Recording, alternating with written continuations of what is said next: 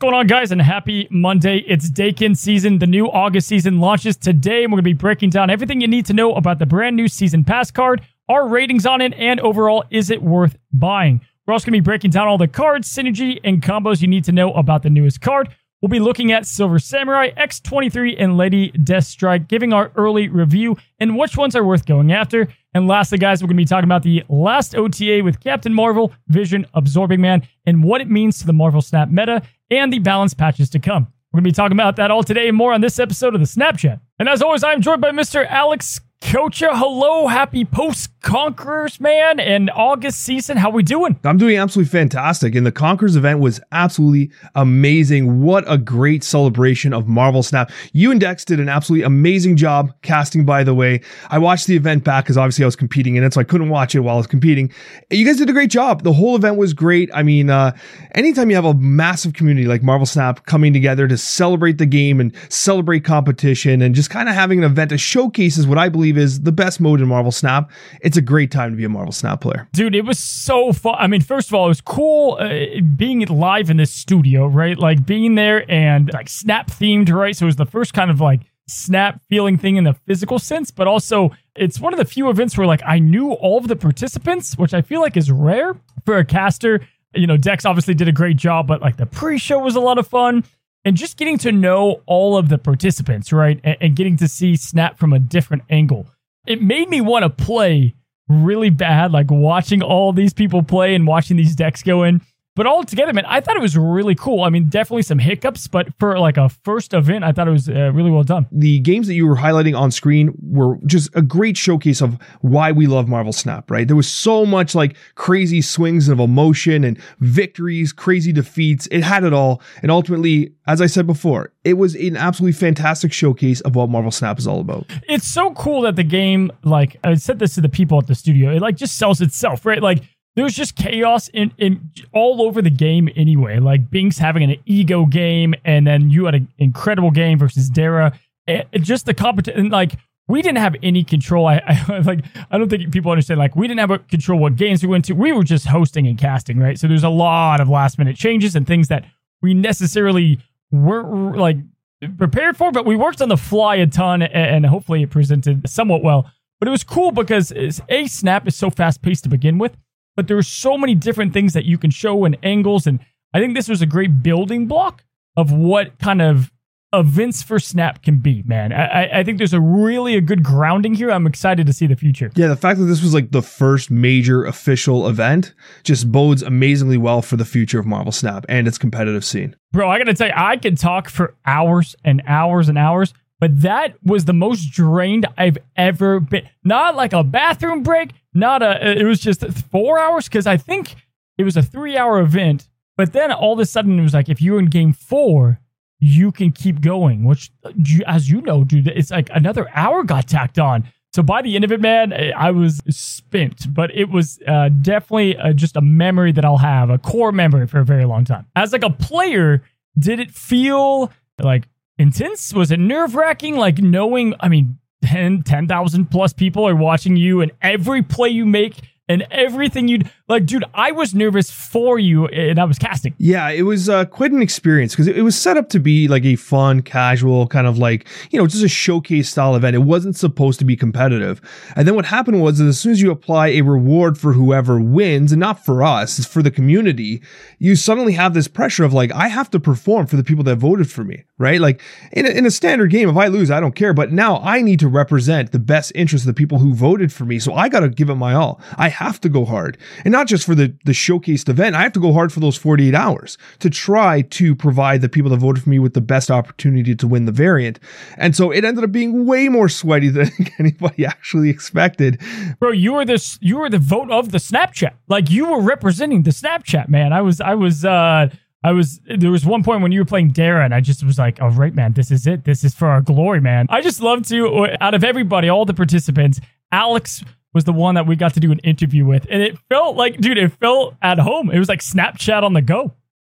Yeah, it was. First of all, it was an honor to be featured uh, with the interview, and uh, it's just it's a great time to just talk about Marvel Snap anytime I get to. Like I, I I say all the time, I just love this game. I love talking about it, and it was so funny. Like it was so much Italian was strolling through the stream while I was talking. Yeah, and honestly, like I am like I am Italian. I can understand everything that was being said, which is kind of funny. I I was like I can understand all that. Like, I don't know if they realize that I can read and understand really? everything that was being said. Yeah, obviously. My family is Italian. My grandmother's f- from Italy. I literally is, I'm as Italian as you could be without my father being from there. And I can't, I couldn't, I, I didn't know, I didn't know what they were saying. Uh, in fact, I said Mamma Mia like 10 times too many, I think, out of nerves. Yeah, I mean, it was so funny. There were the, obviously the moderators weren't Italian because some of the swearing that was getting dropped like repeatedly was absolutely hilarious. Mm-hmm. And like because it was in a different language, I guess the mods were like, I don't know what that means, and so it just kind of slipped by. Dude, all, all like it. The, my favorite thing about the event, yes, there could have been more. Like there were some noticeable great people like Educated Collins that didn't make it into the event, but and hopefully I really want these people to make it next time. But one thing I thought they did well was the representation from like around the the Marvel Snap globe, right? I thought that was a really cool thing, and I hope they can uh, continue to do that. And he answered everybody to his animal tier list sins live in front of everybody. You handled it like a champ. You handled it like Thank you. I appreciate that. El- hey, listen, elephants are rising up to tiers. I've gone to see them this summer. I, I was looking Ooh. at an elephant recently. I was like, you know what? Do I move them up to B?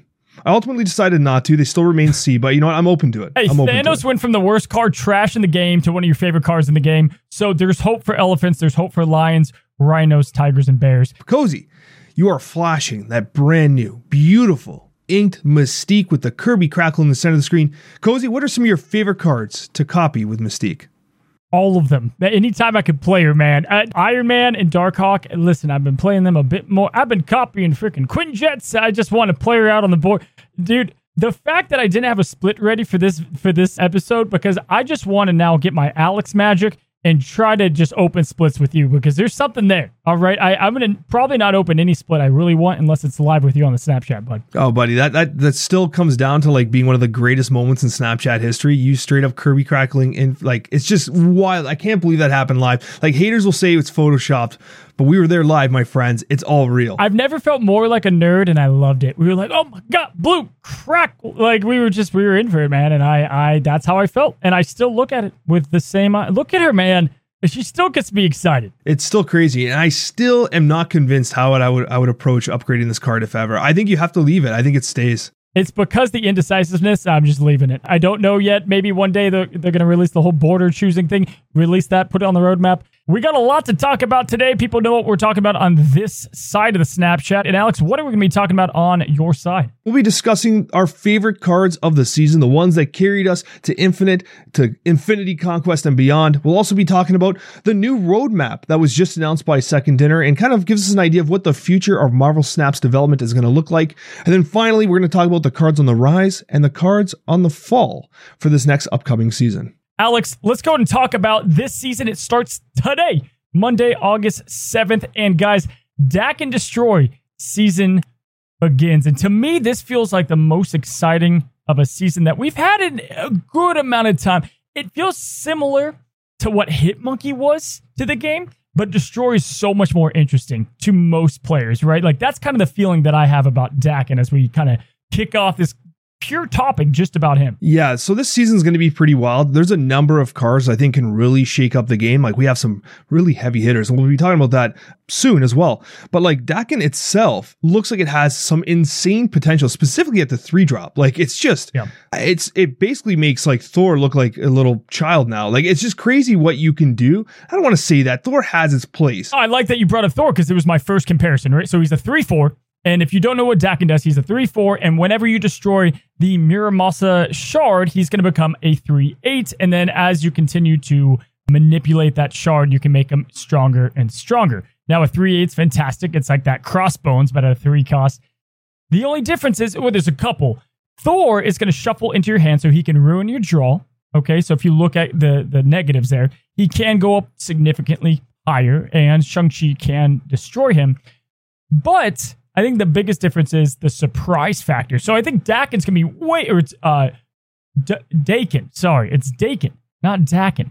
I heard Daken a million times, and then through Marvel Snap, I heard Daken, so we'll call him Daken. Daken is going to be able to uh, be a lot more dependable of that 3 8, and it's going to be very easy to make him uh, that high.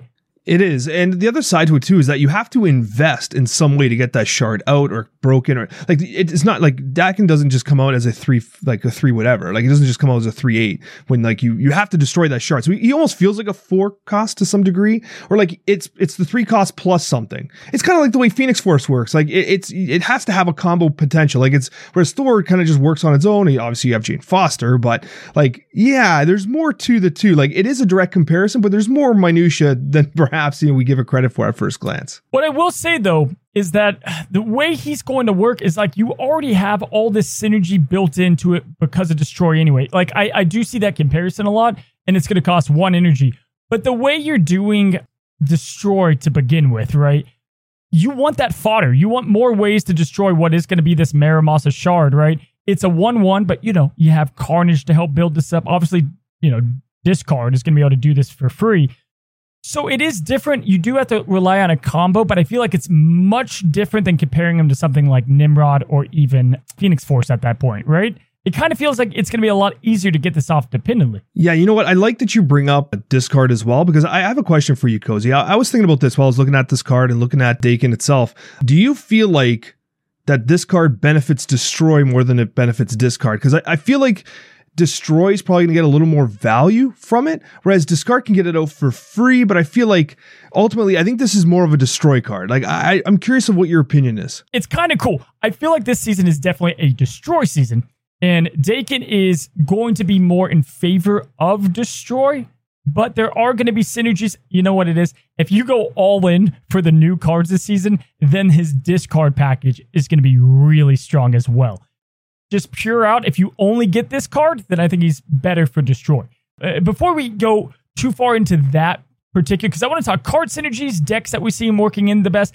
Dude, I think just at a pure level, which we could see PC release now any day, week, month at this point because of the way the, the roadmap was.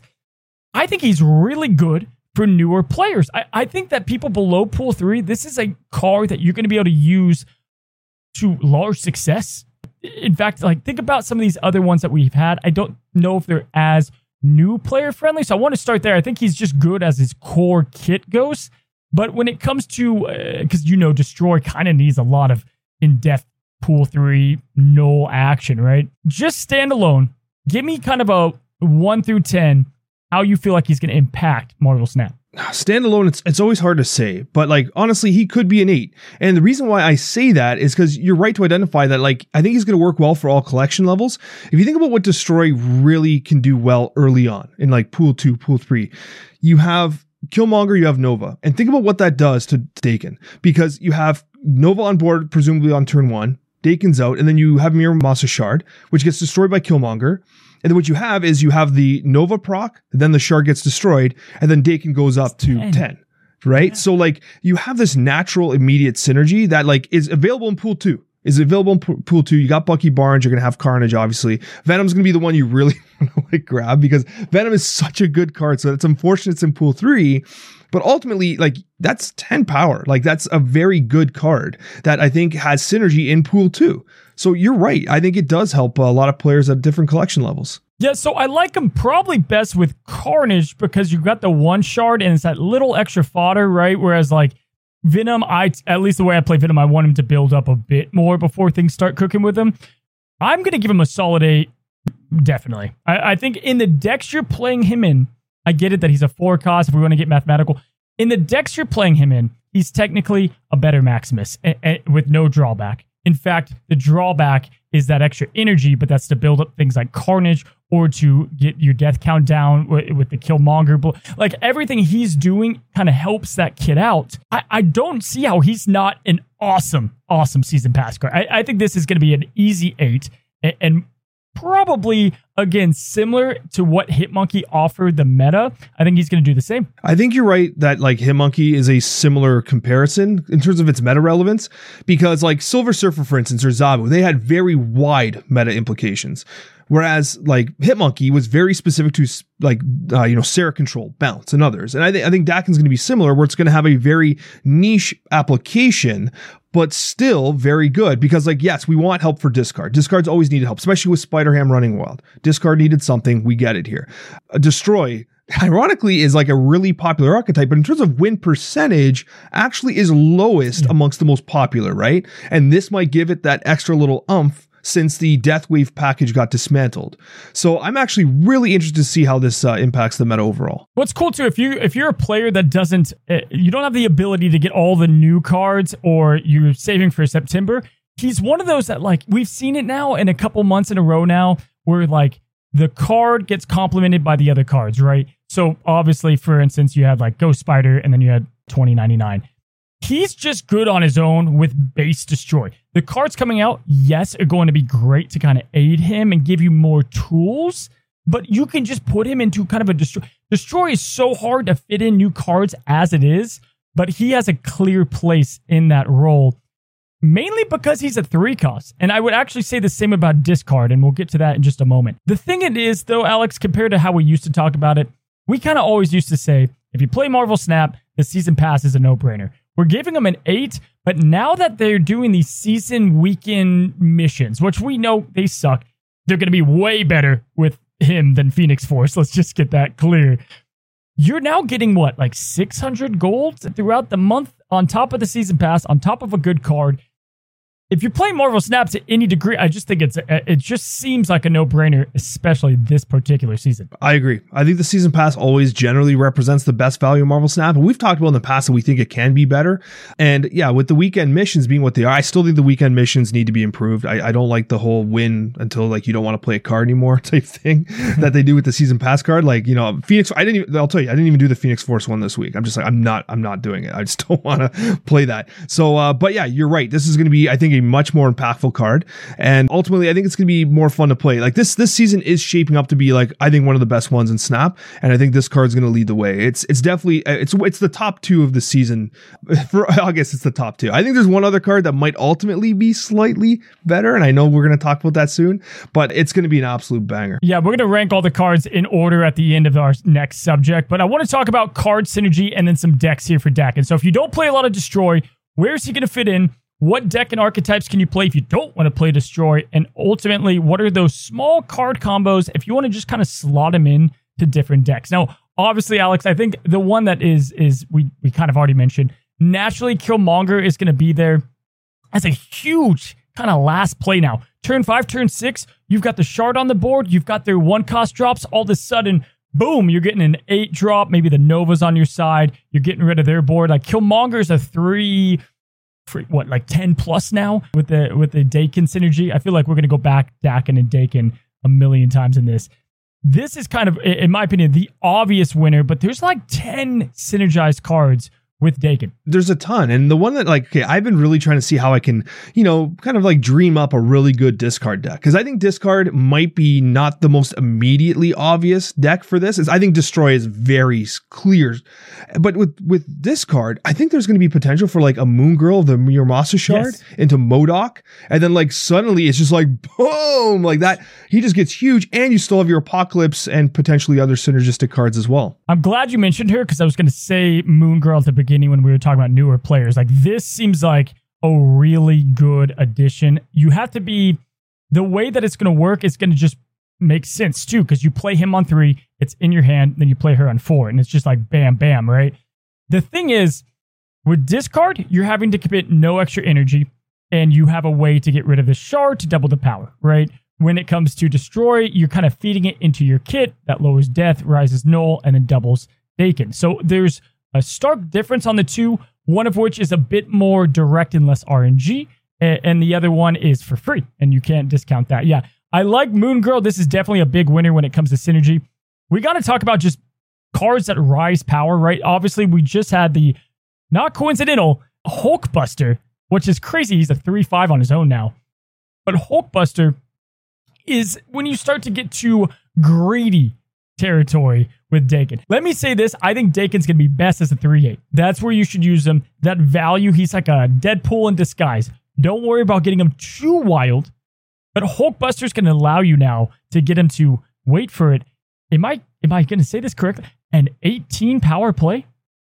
That's insane. It is insane. And I just want to highlight what you've said here. And this happens every single time a new card gets released. People see the new card and they want to, they want to take it to like the craziest level with the craziest combo, like the, the 15% win rate. I'm going to get Daken to like, you know, 45 or whatever. like, that, like that's not, that's not the best way to approach this card. I love the fact that you say if you hit 3-8, you've done it. Like that's a damn good card. It's, it's better than Maximus. It's better than Maximus. 100%. What's cool is if you think about like what do you call nowadays a, a, turn six play to me that's like massive right? It's like 20 power plus right? These 20 28 power we're seeing with like an infinite she-hulk crazy crazy power plays right? It's so cool to think that you can technically play hulkbuster on six on your daken you play nova. The shard is either out there already or it's not.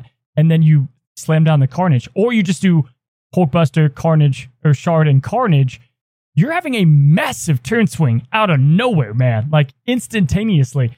I'm telling you, man, surprise wise, I think he is doing what we've seen with these other cars coming to destroy, offering a different package. What Nimrod did, right? Where it's not this easy, you know, A to Z, you know what's going to happen with destroy. And it, it's not just Hulkbuster, man, but what do you think about this kind of power boost, Daken?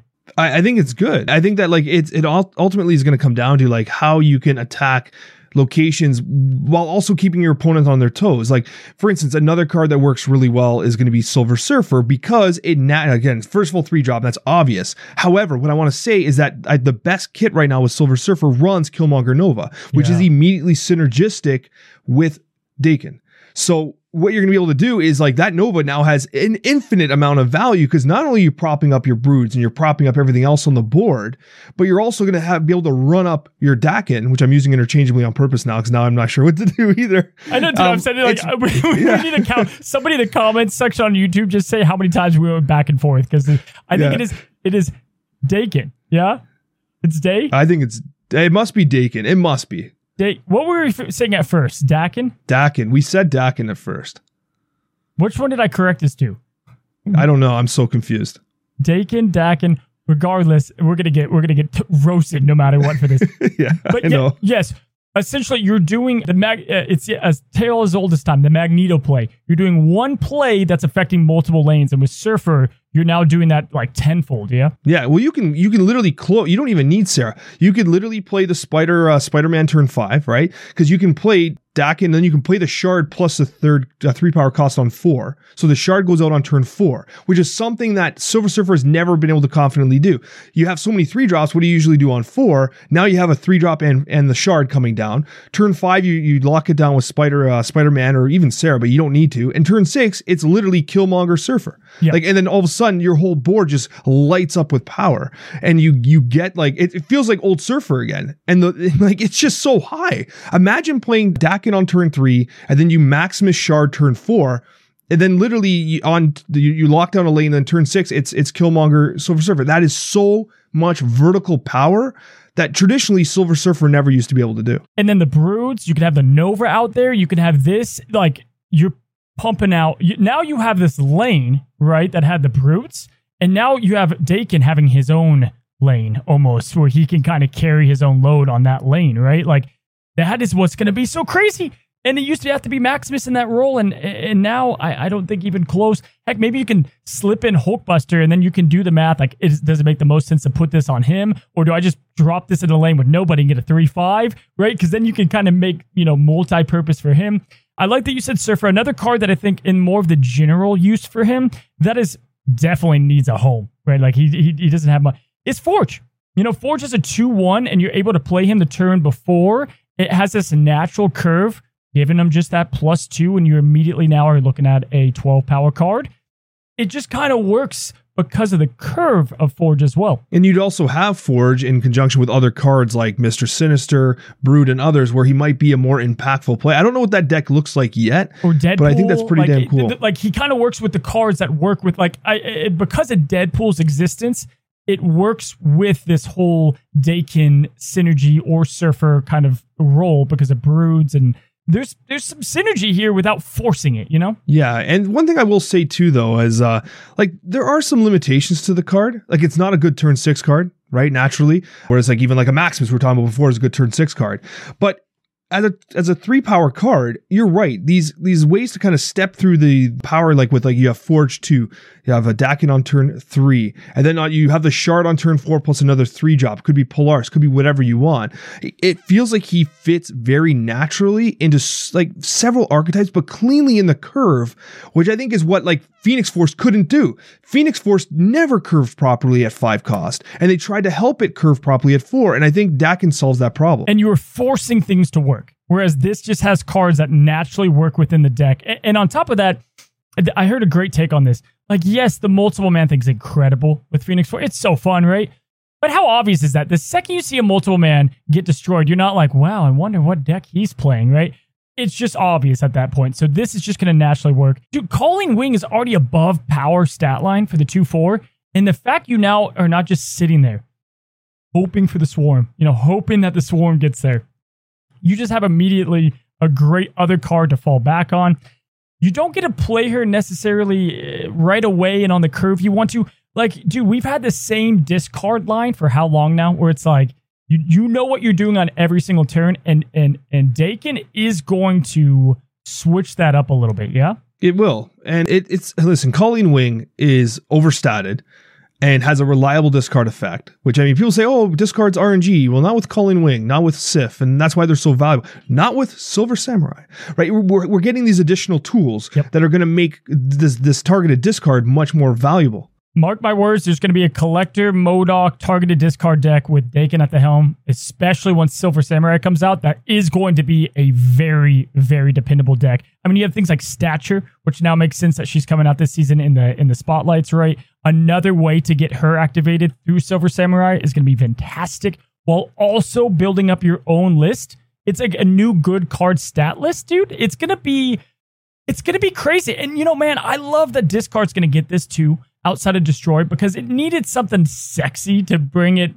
it, it tell me this. We all know discard's good. It just is kind of, it's like, over time it gets repetitive. It does, and it's also very predictable. Like when I play against someone who's playing discard, I know exactly what their hand looks like. I know exactly yep. what their turns look like. I play so much discard, like I know exactly what you're doing. Yep. So for me, it's like you're never going to catch me by surprise for eight cubes because I know what your Dracula play looks like. I know exactly what's going to happen, and I'm usually holding Spider Ham anyway because I've been decking him into all my conquest yeah, decks. Yeah, yeah. Actually, on the note of discard, it reminds me, and this is kind of like my my mind working trying to get these cards working. Um, okay, this might be a reach. Call me out if it is. We get one in episode. Nakia. Nakia, yeah, Nakia and Okoye. Like uh, Nakia works very naturally in discard because Okoye is the Okoye reach. Is the but, re- Okoye, I was going to stop you at Okoye. Nakia, I was like, okay, I like yeah, when Nakia you go with Silver swarms Surfer, and you have, yeah. or swarms or yeah, yeah. Okoye, I was like, all right, well, pump yeah, the brakes for a second, but because Okoye, yeah, uh, yeah, honestly, Nakia Dude, isn't it crazy? This being a 12 card game is what makes it so crazy because Nakia on yeah. paper, you're like, man, that just makes sense. But it's like, can she replace the other options in the deck? And honestly, dude, with the one power up all the way with the brutes now, I don't I don't think it's the worst idea. I, again, there is a good collector MODOK list kind of already floating out there that doesn't get played enough. And this is just going to feed into that more. Morbius Man is going to get that extra little power up. Uh, I like it. And I always like that discard has that little like, you know, RNG factor with Gambit and these other cards yeah. where like, can you imagine getting rid of like your whole hand and then you have like a Dracula? He only gets like two power, but he gets rid of the shard and then you get the Daken going. There's like weird things that can happen with discard, which makes, eh, you know, eh, it, it makes me excited for, for the archetype. I like the Nakia. I like the Nakia in there. Anyway, bro, my my list for him, no question. I think it's going to be Destroy will be his natural best fit home. After that, I, I think agree. it's Surfer. And after that, I think it's Discard. But I think all of those are optimal decks. I would agree. I might swap Discard and Surfer there. I, I wonder if he actually performs as good in Surfer as, he, as I think he might. I think he will. I do think he will because it's just such a natural play on three. Well, just think about it, dude. Polaris, she's three five, and we go crazy about her. So even if you didn't get to pop anything off, he's a three four, which isn't good, but at least it's to be decent, you know. And then you also have the ability with Killmonger and Nova already in there. Yeah, I just I just wonder if it really locks Silver Surfer into like this deadlock of like you have to play Killmonger you know, uh, Invisible Woman, Yeah. Nova. Mhm. Not, not even so much Invisible Woman anymore because the bounce is kind of off a little bit. But like, I feel like it might make uh, Silver Surfer a little more rigid if you're Yeah. playing Daken. Again, let's go to our first spotlight new card in Lady Deathstrike. Probably the most, hmm, just interesting cards out of the list. Super excited to kind of see what she's going to bring to the table. Lady Deathstrike, initial impressions. If you guys don't know, she's a five cost, three power card. On reveal, destroy each card here with less power than this. Yeah, this card is absolutely wild. I think that like this is one of the most interesting cards they've released in a very, very long time. And I mean, my first impressions, honestly, when I first saw this card, was like, this is going to be either the best five drop you can possibly have in your hand or the worst five drop you could possibly have in your hand and very little middle ground. It's it's going to be a wild one, but I think it's going to take a lot of work to get it to the place where you're like, hell yeah, Lady Deathstrike is going to cause damage here. Yeah, dude. Okay, to me, Lady Deathstrike. I think I said this when we first reviewed these cards. To me, she seems like the card that's going to win some crazy games, and she'll probably lose you more than she wins ultimately. Like there, there's definitely going to be a place for her, but we we've talked about this time and time again, right? She's a five cost card, so she just has to have that value. Now, I do think there's decks that she's going to work in, but dare I say it? And again, this speaks to how good this season is. I think she's the worst card this season as as a collective whole. Would you say the same? Give her a one through ten. I mean, I think she's probably going to come out and end up being a five four range. Not maybe maybe six. It's hard to say because like I feel like this card could be like it might need a buff because it's so hard. You're gonna have to invest a lot to get this card to do exactly what you want it to. It, it's it's one of those cards that feels like the deck starts to build itself a little bit because you need to buff the power. You you cannot play a five three and ex- unless you're playing against a Mr. Negative deck, then they you just snap and they lose anyway. But like unless you're just planning on, well, I'm gonna get Bucky Barnes, I guess. Like you have to play you have to play to buff this up, and I think that's gonna be hard. Great point. She's a combo card, right? So combo card because at the five three base value, we're talking, you know, obviously there's some really good place. There's insane place. Iron Man, like whoa, you can get rid of an Iron Man. Dracula is not as relevant now, but there's these kind of cards. The problem is, I love it with the Iron Man alone. Iron Man's played in Bast decks usually, right? Well, guess what? That's not going to be higher than the three the three power. So you do have to find ways to buffer up. I was going to bring up that when we talked about her decks. There's two decks I see her fitting into. The Mr. Negative builds, which are on the rise, and, and she could be a nice surprise in those decks, man. A 3 5, at that point, now we're cooking. But man, you got to hope she draws after, and you need the negative pull. Like, it's just, there's a lot of risk there. Naturally, there's going to be ways to kill your Novas and stuff, so you can't undermine that. I think these kind of uh, combo power decks, too, like we talked about Forge with Daken just a second ago. Well, you could play Forge with her, too. So now you have this kind of like combo synergistic thing with power building. But that's about it. I, to me, dude, you know what she feels like? Arnim Zola before he had cards that really worked with him. I think that getting this card to be an active, true game defining play might be a little too much hassle, especially when you consider what other cards are coming out this season and how good they just naturally slide into some decks. Yeah, because you can't even cheat it out all that much. Like Jubilee would be its, its best cheat out, but if you think about it, right, like uh, Lockjaw decks, like this thing comes out, your puppy dog's dead. Like this thing is going to kill everything on both sides. Uh, you know what? Iron Lad honestly would be fantastic with this card. Iron Lad, kind of like Howard the Duck decks, I think is going to be really cool for it. It just feels like, and don't get me wrong, we're going to see some insane play with this. We are going to see some really cool places for it. I just feel like she's probably the worst as of now. Until we get more zero power kind of Iron Man feeling cards, I just don't think she's going to be the best. Not saying she's going to be bad. I don't think there's a bad card this season. I, listen, you know what it is? In the Loki season pass, we've got Alioth, who is another five cost card that destroys everything. And it's like, I think that just completely craps on Lady Deathstrike. Oh, that's going to be one of the most insane cards ever released, in my opinion. But I actually had this thought, and this is another question for like Lady Deathstrike, and I, I, I propose this to you, Cozy. So I think this counters, like for instance, Patriot. Patriot Mystique get mangled by this. Yep. But why play this when you can just play Enchantress and effectively do the same thing? Like it's like I don't know. Obviously, you destroy your own cards, you can set up some synergies there, but it's like it feels like just the power is going to be a major limiting factor by design. but I don't think right now with the cards we have available, this card will have an immediately crazy impact. And if I'm wrong, I love to be wrong, but I, I don't see this having the impact of say other cards we'll be talking about in a few moments. You know what's kind of cool though is if it was Patriot, Mystique, let's say Mister Sinister, right?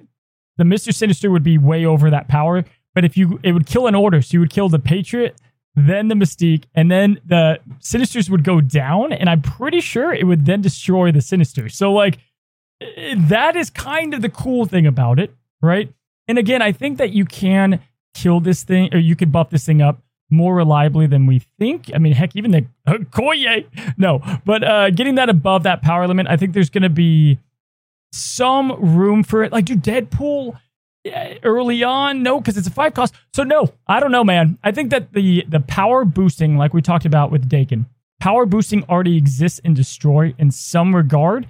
So there's going to now be probably a concentrated deck with that. And this is kind of your plan B in those decks than just going tall. Yeah, is there like I'm just while you were talking, I was thinking, is there possible like a combo like a Nakia turn three, Shuri turn four, Lady Deathstrike turn five into Arnim Zola? Does that even get it high enough to be relevant? Like it, it, won't clear out a it won't clear out those lanes, will it though? Yeah, and the problem is, is uh, you're killing your own card. You know what it is, dude? X twenty three, which is going to be the next card we talk about, will be able to have you ramp her out quicker. I I, I think that's that really. I was just thinking back to it because I'm like, oh no, would be great. But by this point, like, dude, ramping this stuff out would be so hard. And so naturally, we'll move on to X23. Lady Deathstrike, though, listen, stat. I believe she's on the stature week with MODOK, right? I think that's correct. If you don't have, she is. If you don't have those cards, that's kind of cool. It's kind of hot. Not gonna lie, that, that's a, that's a hot week. Yeah, it is. It is. And and Stature is going to get some synergy with Samurai that we're going to be talking about soon as well. Uh, MODOK is like a like an archetype defining card. Like playing discard without MODOK just feels like you're not even playing discard anymore. So yeah, I, I would I would absolutely agree, Cozy. And I'm excited to talk about X23 because I don't know about you. I think this is the card. Dude, we you know we kind of ranked these I think a month and a half ago. We we got like stupid excited. We're like she can't release this way, and guess what? She is right. Think about it Let's start where we kind of transition to her. Whereas if you can get Lady Deathstrike out early by carnaging X23, you can then play Lady Deathstrike on the lane that she's on. Hopefully, it's on a lane that you want to destroy other cards, and then you destroy her again, allowing you to keep on this ramping thing going without doing anything that extra, right? X23 is obviously the card that everybody's excited about. And I think what it comes down to is way back even in February and January, Knull felt like such a force to deal with. But he never felt like you could get him out on time.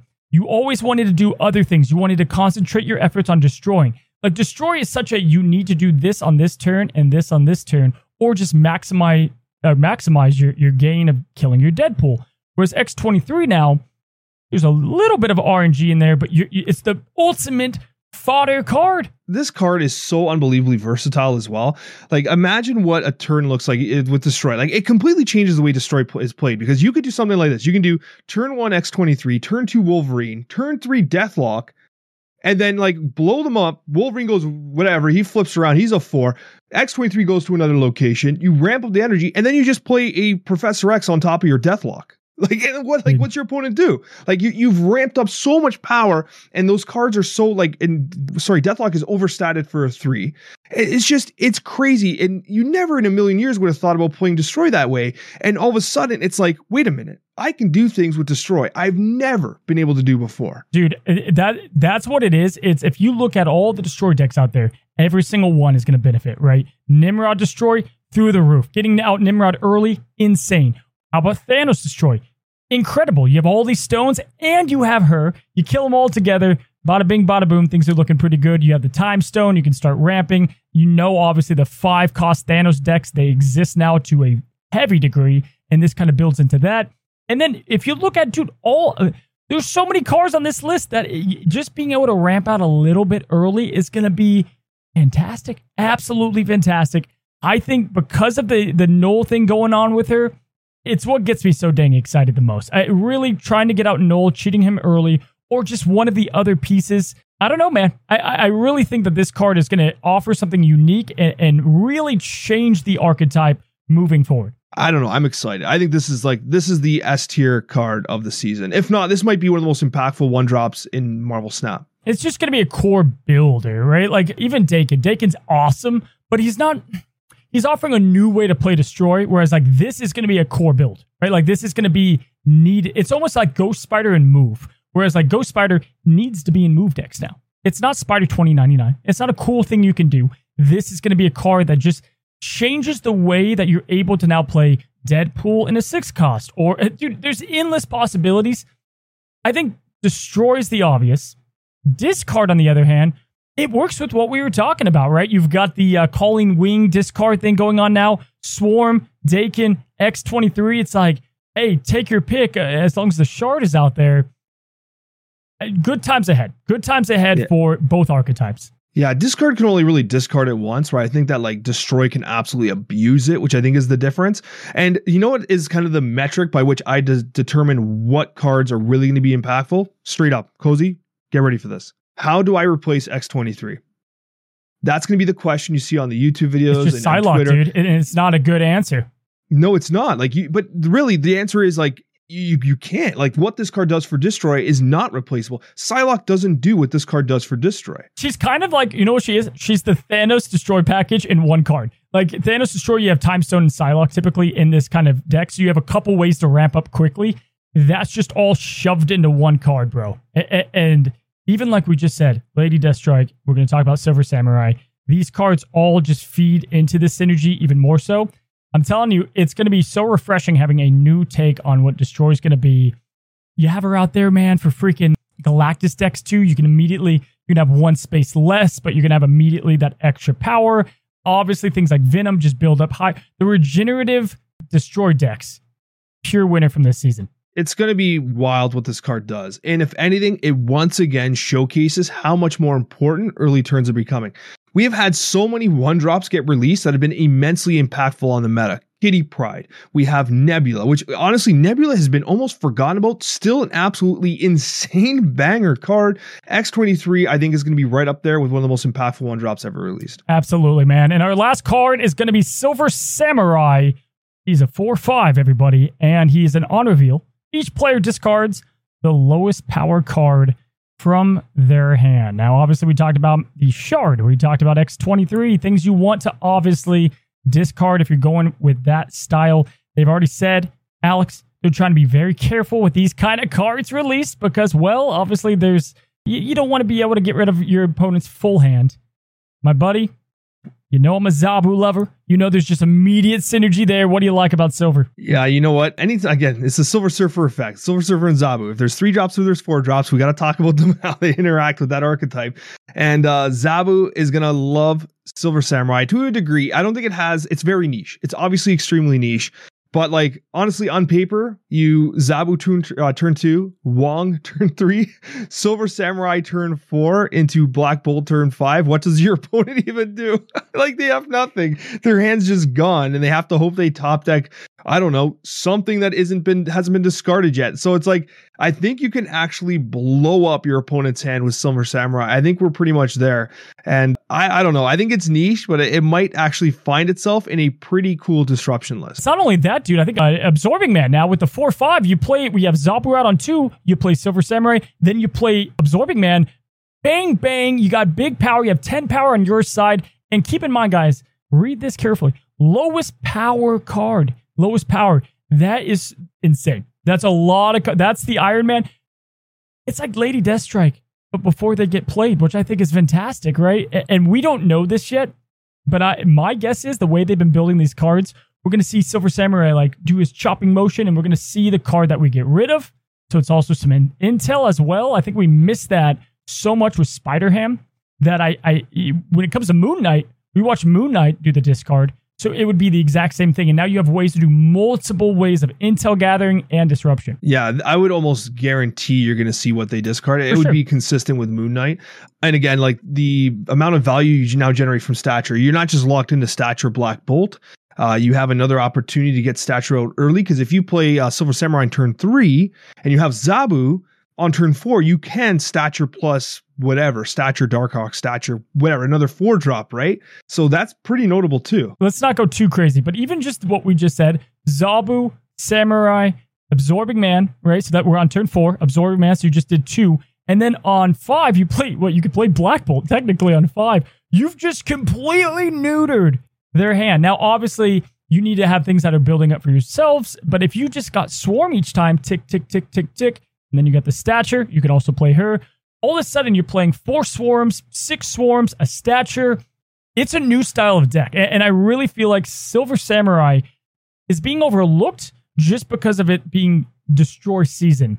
But I'm super excited for the card, man. Ours to get overlooked often surprise. You just don't have to look very far. Remember Legion? I remember that card. Remember that card got yeah. overlooked, and look at us now. Dude, I would love for people to rank the July cards and go back and look at their early rankings because, yeah, something like Legion definitely surprised. Look at man, we don't have to go too much more into synergized cards with them. We can just say what we've already said with Daken, Moongirl, Morbius, these other cards. He feels like he's going to be one of the key pieces if you want Daken to really work into a discard build he's that kind of missing link that gets things moving quickly. Alex, I'm I'm pumped for the Silver Samurai. I, I know that he's understated by basically one point. Like you generally want four six minimum, but I do think that the disruption that you create in your opponent's hand is going to be worth it for the most part. I, I, really do think it'll be worth it because you're going to be getting value on the other side. You're designing it with the Muramasa shard in mind. You're designing with swarms in mind. So you should have a disproportional benefit. So I think this card's probably being slept on, but I still think it's going to be niche. If you look at all of the cards with the season pass included, guys, hell of a lineup. My advice to you is if you like Destroy a ton, you get the season pass, you save up, and you get X23 via maybe tokens or you go and push your luck on the spotlights that week. If you're playing discard, you get Daken, and then you maybe go after something like Silver Samurai and X23 together if you want to go all in on the one card. Either way, I think it's a really good season. What is your one through four here, buddy? Uh, let's start with the with the with the worst card. I'm going to go Lady Deathstrike. Yeah, Lady Deathstrike's definitely going to be the weakest here. I agree. Number three. Uh, number three for me is going to be Silver Samurai. Yeah, which is so crazy to think that that's the, the there. Whereas I'm guessing we could just finish with season pass card, Daken, and the X23. Agreed. Yep. Yep. Awesome stuff. I think Daken might be uh, maybe a little more plug and play the X23. We're going to have to see if his like combo pieces work with something like Forge. But man, very exciting season ahead. Look, at we said it before. July was a lot of fun, but it it, it wasn't like the most like sexy season. The, the cards were just kind of like eh, cool, right? But between this season, next season, we're in for a good time, buddy. And that brings us to our last subject, buddy. Man, I feel like we could talk for hours on this whole podcast, but we've got the OTA buff, the latest one. And man, you, they do it again. They go on the risky side of things. And like, it's funny if you compare this one to like the Invisible Woman one a couple months ago. It feels like OTAs now are something to get super excited about. We had four or five, excuse me, massive buffs happen uh, this time around that weren't like, you know, groundbreaking, but they definitely brought a lot of viability to cards that needed a little bit of love. And Alex, dude, I, listen, people think I already work for second dinner. I'm not helping my case by on the last OTA saying these three cards need to be fixed because Phoenix Force was, and then those are the three that ended up getting boosted. Overall impressions, man, on the OTA. Uh, my first impression was no nerfs. I love it. I yeah. love the idea that they brought they brought the game up. They brought cars that needed help up. I can't get enough of just seeing buffs. Uh, and what I love about this too is like you bring up Captain Marvel. Let's, let's start there. So obviously my favorite one of my favorite cards in Marvel Snap. Like legitimately my the card I love the most that I never get to play. You haven't talked about her in months. You haven't talked about her in months. Yeah. Captain Marvel. I was like I haven't heard that since January. I know. It's my it literally has been my favorite card in the game for the longest time. One of the first videos I ever made about Marvel Snap was about Captain Marvel because I love the card so much. And it's funny because it just was unplayable. It was unplayable. I tried the whole like, oh, buffer up and this and that. Maybe she's just didn't work. And Second Dinner has done this a couple times. Where like if I was a game designer and I was like, oh, you know what, uh, just add a power to it. Like there's so many obviously, oh, just add a power, make it a five seven, whatever, right? And they were so much better at saying, you know what, no, no, let's let's give Captain Marvel a specific slice of this meta. Drop her to four, going from a four, sorry, a five six to a four five is not. It's like that's a straight up buff. The Zabu synergy is insane, and the ability is wild. It's just wild. I, this this change to me completely reinvigorated my desire to play like inventive Zabu based decks. So tell me this: if you were to give her, I want to do this for each of the OTA cards. What tier was she in before the buff, and what is she in now? F tier through S tier? I would say that she was D tier. She was D tier, not F tier. She was definitely in the D tier. Yep. I feel like now she's like in she's in A and she's like tapping on the S. Like Okay, she's like, "Hey S, I'm here." That's my that's my exact notes outside of I have her just like comfortably in A. I don't have her like going near S tier territory. But my gosh, dude, playing her down on three with the Zabu is insane. I will say she can be a bit awkward sometimes. Like I feel like I can always play her late. You know what I mean? Like when it's turn three and I have Rock Slide in her, I'm like, well, I'm just gonna play Rock Slide. Like why would I play her now? Or I can wait on her, and then sometimes I get my other pulls and I don't play her. But I have to tell you what you said about the flexibility changes is awesome. And we say this a lot, Alex, where it's like her best days are ahead of her. But I think they are because right now we're in this lockdown and not just storm, but like Pro X, like extreme lockdown. Whereas once that kind of dips a little bit more, her flying around is going to be better in these less flood decks and, and lockdown. I agree. D tier to A tier, man, definitely feels a lot more plug and playable. And uh, she can be used on turn six. Like I think you're right. You, you always play Rock Slide first because of the disruption it provides. I think that's key. But she can be played on turn six. Like your turn six could literally be Shung Darkhawk. Captain Marvel, right? Like it's just it's crazy because she provides you with a lot of added utility. She does have some counterbalance because as as you mentioned, like the lockdown based decks, like Prof X can't do anything. Need a baby shark for that. Spider Man though, she flies into that location. She doesn't care. Death's Domain, she doesn't care. There's it gives you a lot of uh, you know uh, Storm. She doesn't care. Flooded locations don't bother Captain Marvel. So she does give you a lot of added versatility. The one thing where I found like I kind of forgot about is she often forces you to not play four wide which can be tricky on turn six because you're like, huh, I kind of want to throw a card here, but if I do, Cap can't fly here. And it can sometimes make your board balance a little awkward, especially since like she's committing a spot on the location at that turn, which can be awkward. So it, it does take a macro level consideration, but ultimately I, I love the card and I think this is a huge winner. I'm glad you brought that up because I, I have a insane deck. I've been uh, for those that I've been extremely under the weather. I had, I've had some uh, health stuff pop up, so I've been gone. If you're wondering where my deck guides are, uh, but I have an insane deck that I've been playing with her while I've been sick, and it, it's kind of insane. Now it uses Sera, and it's one of those decks where it's like, yeah, you want to pop the Mysterios and all this down, but you have to be so careful with plugging up your side of the board. I feel like for her though, it the craziness of just being, you know what it did? It made Jeff a little less good. Not like Jeff's not insane, but now you have like more ways to get to these lockdown locations or ways just to kind of help buff your side up. The Shang-Chi play with her, absolutely incredible. Hell, even Kraven got himself a little bit of a boost up because of her. Nailed it. Nailed it so much so that I feel like maybe, just maybe, they didn't do our boy J- uh, Vision the ultimate justice. Now, I'm not saying I don't think Vision's buff was great, but let's go and rank him where he was and where he is now. Alex, would you agree with me? He's also probably was a D tier. I would maybe lean towards C. Maybe, I played right? Vision more Yeah, than right other there. people. I still liked Vision. I still thought he was okay. I still played him in like Lockjaw decks. I still played him like uh, in ramp decks, even honestly, because Yeah. I thought he was a fun turn five, uh, turn four, sorry. But like, yeah, I would say he was probably C, eh, maybe getting close to D. He was right there on the edge for me, and now he's either remained towards the top end of that tier, so he's like the top end of C or the low end of B, just with the PowerPoint. I will say his presence is a bit more noticeable. Shuri decks, obviously, the 516 is fantastic, and the Lockjaw decks is, is really his home. I feel like cheating him out, moving him, having eight power i- is, fantastic, but it's just by comparison. Uh, to me, with Vision, what I wanted more of is to enhance his mind games a bit more. And to me, and I'm not saying I don't love these changes, but I thought we were going to see Captain Marvel get a boost up in power and Vision go down one. And that way you can move Vision around a lot more, maybe abuse his mechanic for Kraven and other cards, and keep your opponent, uh, you know, maybe unsurprised, play with priority. And then Captain Marvel is supposed to be a win more card, and you just, or not a win more, but she helps you win the game. And then they do that by increasing her power ever more. That's that's how I thought I probably would have handled the change, but uh, that's just me. I like that idea. Like Captain Marvel maybe going to like five seven, and it was the Vision being the four or five. That Yep. is that is kind of interesting. I wonder if that steps on the toes of Phoenix Force a bit. Like I wonder if they were trying to protect Phoenix Force because Phoenix Force got dropped down to four and can move every single turn if it's destroyed something. Yeah, but you get That's the probably where- reactivation of the the on reveal. I feel like there's enough with her to make it unique enough. But yeah, I I I get it. I do get it. It just felt like Vision. If Vision was in the Invisible Woman patch, we would have been like, oh, cool, a PowerPoint, we'll take it. I think it's just by comparison.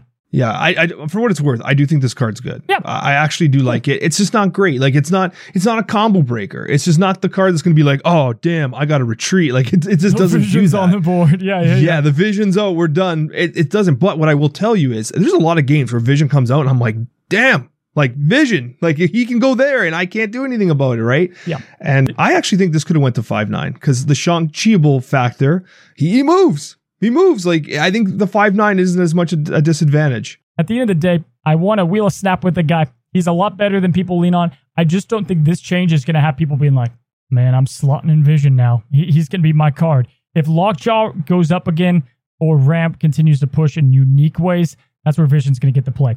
Next up on the OTA, we had ourselves Absorbing Man. And Absorbing Man, I think, is, you know, man, he, he's still the same role in a sense of the win more in times, and you got to you get a little bit greedy.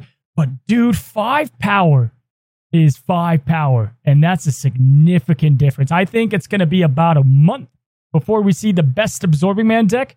But man, you know I'm a combo guy. This was where I was just giddy at to begin with. I love the change. I, I do too. The power is very significant, and it, it kind of still just feels like absorbing man though. Like it like it feels less risky to play, but like the been absorbing man stuff still kind of sucks. It's still like your 35% win rate meme stuff. But I think there is potential for that kind of deck to be elevated because of the added power that's that's being achieved by absorbing man. So like I don't think we're there yet. I think you're right. We need another month with this card. But but it's one of those cards that when given the opportunity, it's going to really shine because it has one of the best on reveals in the game. Like it, literally, it's one of the best abilities in the game. What was this tier before? What is it? Ah, man, I, he was close to F for me. Like he was close to F for me, and it's a shame because like it, he shouldn't be. This is a great ability. Now I feel like he is like low C, and I feel like if I can figure him out, then he jumps up to like A. Mine was bottom of D, and he's kind of towards the top of C, maybe low into B this time around. I think the Brood synergy works the best for him. And the cool thing is, we now have a card like Zabu and Surfer that's like he's always going to get benefit in some way with these on reveal cards, and we just have to see. Like the Lady Deathstrike example is a pure obvious like, wow, that's going to be fantastic. Trying to pair that up, or if you have Alioth and then you play him on six with Shang Chi, whatever. I think there's some cool places for him in the future. Black Panther stuff has not been. I, I think ramp decks are his best friend now because you also have the power to make up for it. So I like it. I think he's good. I think he's going to continue to get good. And those of you that are uh, big combo players like myself, rejoice. Good stuff there. We have Hulkbuster. We kind of already touched on him. Nice change. I think he'll work in the decks that he's gonna he's gonna work in, right? And, and a nice little boost up. Let's end on a card that I think both of us, man, we've had him in our must be buffed terrible card. Nobody played him. In fact, if you go look at stats on him before the buff, he was literally at a zero percent. Like there was not enough data on who played this card. What do we think of Hawkeye? Hawkeye got a massive buff. Like Massive. I think that it really helped elevate Bounce quite a bit. Uh, Bounce got nerfed. It got attacked. Uh, Kitty Pryde's uh, ceiling got reduced. And now Hawkeye kind of comes in and says, Hey, I'm here. I can put up power. Actually, a lot of power. Like I can near compete with Kitty Pryde. A little more susceptible to Killmonger because he's kind of just sitting there sometimes, just waiting to get smoked. But I, I like the card. I like the change. And uh, ultimately, like if one four is not enough, then like this is where the card stops. You can't make it one five, right? Like this is where this is where it has to end. But like honestly, it's a shadow buff to Falcon. Uh, Hawkeye turn one, Falcon turn two is not only the best. It's not like the best way to use Falcon, but it is a way to use Falcon because then now you get to play Hawkeye again. You follow it up. It's kind of crazy how much power Hawkeye can put up when being bounced back and forth. Yeah, so uh, you know, listen, when the when the OTAs came out, I didn't realize I'd be sick and miss a couple of days of content, but I, I knew everyone was going to do Captain Marvel. I knew that was the hot deck to make, and I was like, wait a second, let me concentrate on Hawkeye bounce. Let me really play this card out and see how it feels. Dude, I love it. You don't even have to play Falcon on two because you can end up building it up and then you play him a little bit later. Now, he is like the ultimate one drop on six that if you get him or you want to play him, it's like, hey, well, worthless card right here. But man, the fact that you can make him like a 110 potentially with the craziest things happening to him is awesome. And, and, and talk about a new Bast card that is so incredibly uh, valued, right? You have a 1 6 if you get Bast to go off on this. You bounce him, you get that up to a 1 9, man. A 1 9 is better than Kitty Pryde by a good amount, right? So, hey, all I'm saying is Hawkeye now has cemented himself probably in bounce decks. You just have to, it's, a, you know what it is? It made bounce decks even harder to play. You have to be a little bit more wise on your bounce backs and when you do what. But I love the addition of Hawkeye. this feels like the perfect buff. It, does feel like a great buff. And uh, one thing I'll say, a long, long time ago, we talked about turn one and two combos. And I remember saying, you know what you can do? You can play Hawkeye into mid location, then play Medusa. And then that's not that bad power. Well, Medusa got buffed. Hawkeye got buffed. If you turn one to Medusa Hawkeye, that's like not an insignificant amount of power Nine in two turns power in that middle location. turns? That's like really kind of crazy if you think about That's it. That's one like less than Ebony Maw Zero. I was just gonna say it's one less than Ebony Maw Zero, and you can play these cards after turn three. dude. Yeah, it, it- what a what a time to be alive in Marvel Snap. We're talking about Hawkeye and Medusa, you know, meta top tier combos over here. I really, dude, I think it's crazy how one PowerPoint can really bring up a card to the next tier, man. Just excited to see the next OTA. Good OTAs, great season ahead. Guys, get ready for Destroy if you like it. I'm excited for this next topic, and we're going to be talking about our favorite cards of this past season. July was an interesting season, Cozy. Phoenix Force underwhelmed, so we had to rely on the collection itself to get us through the season, get us to infinite, get us those infinity borders and whatnot.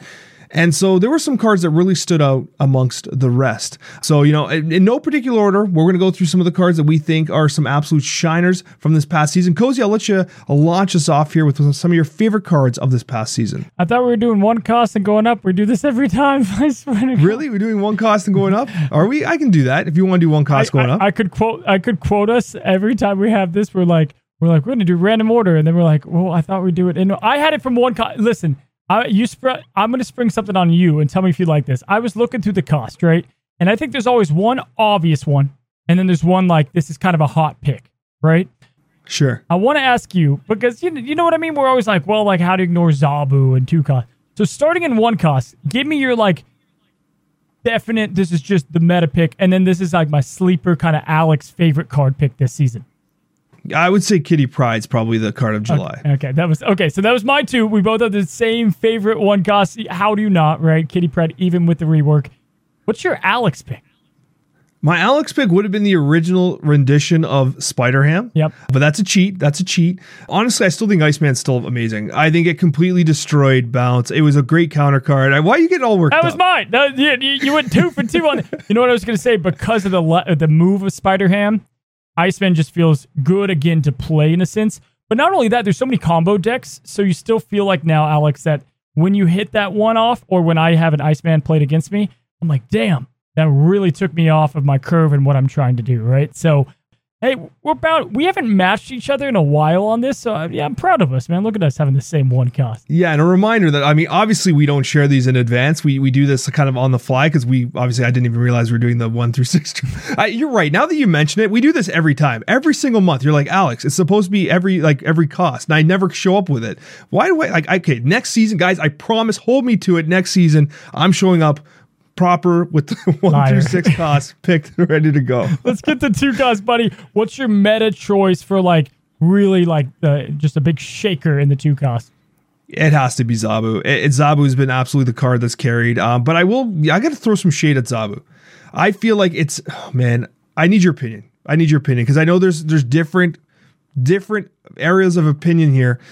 I think that when I'm playing Zabu, especially in the current decks, I'm playing Chavez too because Zabu not pulling Zabu on two feels like a lose condition in a mirror match when they have it on two. It's just Zabu coming out on two feels so important right now. Right now, especially because it, it, what it is is like because you're getting the threes, and there's now that like Marvel's out there, there's so many more three plays that are like feel more important. And then like if you pull him on three, you're like you just feel awkward, and then your three, your fours are now fours, and then you're like, well, what do I do here? Do I even play him, or do I just play the four on four? Right? Like there's so many things that messes up the flow, and so I do agree. He feels much more imperative to play on two, but he is kind of the shiner. I mean, my kind of MVP is Jeff. Again, he's that the X23 of this season of like, who do you replace him with? Nobody, right? Nobody until September, uh, the end of this month, he'll be able to be uh, be uh, for free or not free, but he, he'll be in the spotlight to cache, right? Jeff to me is just the card that's in every single deck, and when I'm building mine, I'm like, I'm gonna put him in because why would I not? The meta doesn't help his play because you need to have him because of the lockdown stuff. Marvel maybe Captain Marvel maybe brought him down a, a touch on those lockdown locations, but yeah. Now as far as kind of my my more off pick, I get it. It's a brand new card. Man, I don't know if you have dipped into Mirage, but she's awesome. I I love man getting a Zabu from the opponent and getting like a two four Zabu. I I underestimated the plus two power. I like it a lot, man. I'm finding a lot of uses for a a four eight Iron Lad, and it, it just maybe it's because of the other decks out there right now. But in bounce decks, particularly in Devil Dino, Mirage gets my pick. I like Mirage. My experimentation with Mirage has been very positive. It feels wild in like Quinjet, Moon Girl style decks, yeah. especially with Devil Dinosaur. Like they're just it just builds itself, right? And I often find myself with that extra two power. Like if they play a card, I'm just like, two extra power often makes many cards feel more attractive, especially when they're Quinjetted as well, right? So I'm often playing what she pulls. Dude, I did a play where it was Machine World, and I found a way to essentially play a demon in there, and I was like, oh, I'm giving him a demon. But then I played Mirage, and I got a 1 8 back. Like, there's ways to. Now, that's astronomical location luck and stuff, but she just. She works, man, and she gives you nice curve because it's typically a low card too, so you know what you can play on three if you didn't get good curve the power's there. You know, you have things like uh, it, there's just a lot of cards with value. Mysterio, you know, it, it's awesome. Mirage is a good card. What is your kind of Alex pick for two cost? I mean, for two cost, one card that uh, you know over the last week or two I've been trying to experiment with a little more because I feel like it's it's good and it completely fell off the meta.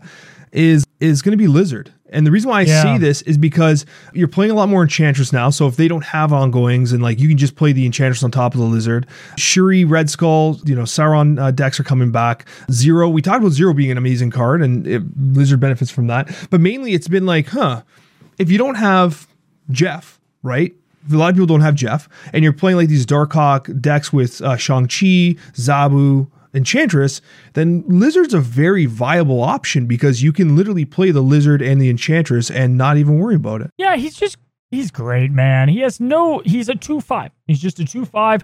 Early game, you get the priority going, which is what's so fantastic about him. And then like, yeah, what he's always been good at. You kind of force your opponent to play in this lane to get him down, but then you have ways to get rid of it. And, and I even saw you do that in the Conquerors event. Uh, yeah, I love Lizard. I think he's definitely finding his place kind of back and that could be because of Shuri and Zero kind of getting their way back and Enchantress. He naturally kind of goes with that group and rises up with them. But I like the pick. Solid pick, Alex. Going to three cost, buddy. What is your meta pick? My meta pick at three cost is going to be Killmonger. Killmonger feels like it has been absolutely just just a slayer of beasts in like in the meta. Like it just takes down so many. It's still it's gonna okay. Killmonger's going to drop off a bit because I think armor is going to be very important yeah, in the next my, coming season. Yep. Mm-hmm. There's an early pick for a riser. For that's my number one pick, so I'm excited. yeah, exactly. Hey, spoilers. Um, we agree there too. But yeah, so I do think Killmonger might take a step back at that point. But right now, like, dude, I'm seeing people like trying to play She-Not decks with the Sunspot just sitting there just sitting there. I'm like, what do you like? Killmonger doesn't exist. Like, how is it possible that you think that I'm not going to play Killmonger? Yeah, the thing is, it's like even with armor, he's still so insane because they have to play it in the lane. They played the one cost. They have to draw it. They have to play it on turn two, which is now a card or a turn that has a lot of significance, right? Like you can't just be playing armor willy nilly. And, and on top of that, you also have eh, she doesn't flow with every deck, like bounce decks, for instance, and you have to make sure that well, you can't play her in two because well, maybe you can, but then you bounce her back Killmonger is always just going to be such insane value. Again, him, Shang-Chi, they're kind of the, they control the meta in a lot of ways just with their ability and power. Like the pick, for me, I, I did have to go with the Silver Surfer just because of all of the three cost OTAs and all of the three cost new cards that we, we got, including the new one coming out. Uh, but this is for this last season. How do you not say the Surfer? I know you would have if you didn't say Killmonger. I think we could do those interchangeably. What is your Alex pick? For three costs. Well, you just stole my Alex pick. Damn it! What do you think I was going to say next? I thought this was more the meta pick, but I like. I get it, man. You, you got to go with both. I, I hear you. Yeah. I mean, if I'm going to reach into third place now, if we're going to the bronze medal, it's going to be Venom. I mean, Destroy has had a resurgence in the meta, and nothing does what Venom does. And that plus two power that it got in that OTA has made a huge. In fact, that might be one of the most impactful OTA changes that we've seen in the longest time. Like that OTA change rose Venom and rose Disc uh, destroy completely. And so I do think that Venom's been a card like you, you can't play destroy without Venom right now, in my opinion. Yeah, you know what? It's I feel like three cost man. There's just there's not a lot of bad ones. Like there's just there's so many winners in this field. They're like so much so that like things like even Captain America, they're just like oh they stand out a bit more, right? You know, I would say mine's probably Magik. I think the change that they did to her You know what, man? It's just cool. I get like there's a lot of things to counteract this with Legion, but it just made there feel like there's a whole nother type of deck and playstyle, and or just more fun combos and games and interactions and location disruptions, less RNG. I love it. I think the Magik change was my favorite OTA we've had yet, just because of what it reintroduced into Snap. So this is my cozy pick uh, of a card here. Going into forecast, Alex, I think we could both agree on it, but the, the meta pick? Uh, it's Darkhawk. How do you it not has to it? be. Yeah. Yeah. It's always going to be Darkhawk. I mean, it's just it it does so many amazing things. Like the natural disruption that the the Darkhawk style deck, like that package provides with the Korg, the Rock Slide, I think is is good. It's notable. It works so well in multiple different versions of those types of decks. Like you have the Stature Black Bolt version, you have the more meta version now with Legion and etc. that you saw at the Conquerors event. But overall, it's just it goes vertical. It's it feels fair because it is susceptible to both Shang-Chi and Enchantress, which is why a lot of decks are running both now with Zabu. But like honestly, like this card, oh my gosh. I know I've said this before, but there was a wise man named Cozy Snap. The one said if you had bought Darkhawk on day one for 6,000 tokens, the best 6,000 tokens you've ever spent. And that's after he's already been nerfed. This card has been remarkable for months and months, and it still remains so. Besides Strong Guy, what is your kind of fun pick? Besides Strong Guy, okay, if you're gonna make me go fun, I, I know what I'm gonna say Shuri. Honestly, uh, Shuri, I think is no, no, no, that's too meta. No, no, I'm taking it back. It was like no, no, that's a meta pick. Shuri, you're really digging deep in the fun I know, I know. Okay, hold on, hold on. Let's go. Let's rewind that back. Okay, first of all, Shuri is good. I think it, it needs some respect. But my actual fun pick is Crystal because Crystal's been a card that I've been playing. It's way better than people think it is because in Ronin Disrupt. Listen, I've been playing it with Ronin and with Devil Dinosaur. You, it's it, you win win. Like Yeah. you literally you draw into their hand, you get a buff. You draw into your hand, you get a buff. Oftentimes, like I just assume my opponent always has their cards anyway. Just, who cares? They're always assume they always have their combo. Just make sure you have your combo. Do the thing that you're trying to do. I, I've been liking Crystal, honestly. Is the Captain Marvel buff too too soon for you to put her in there? Yeah, I'm, I'm excluding Captain Marvel. Yeah, I got to go with Mr. Negative. Just this was his season, right? Like this was the biggest season we saw with him for ages. I like since the early early days of Snap, and I don't want to discount that. I, I think if Darkhawk wasn't in there, he would be my winner. Man, it's cool to have a bit more dependability for a super fun. I know he's not your favorite, bro, but say what you will, like so satisfying. Obviously, the player base thinks so. He was by the largest margin I have ever seen of a played deck on stats. Like 55,000 games played. Like it was such a nutty, it was some stupid stat line with Mr. Negative this season. So he's definitely a, a big winner on my side here. Uh, five cost, man. Eh, Five cost always is tough. I think it's always tough, and I think we might have different answers here. For me, I, I don't want to say it because I know it pisses people off, but it's Spider Man. Spider Man for me felt like think, that it, pisses- I think uh, that's good. I think that's a good card. Uh, it, it it's good. That's the problem. It's good, but like that lock location lockdown, like it, it's been showing up in Surfer. Obviously, it's showing up in Thanos. It's showing up everywhere, and that ability to lock down a location is extremely disruptive. It's extremely powerful, and it's just I feel like the meta's been defined right now with lockdown. And at, at five cost, you have multiple lockdown cards, which I'm not going to say because I don't want to steal one just in case you want to say one of them. But you have these lockdown cards that are really impacting players' abilities to play. And Spider Man is definitely one of them. Yeah, I'm curious how Marvel fits in and solves that problem because if they just play that, then you know Marvel can fly over there and help. You know, it's funny. I still think his nerf sucked, and I still think that he needs to have some other identity.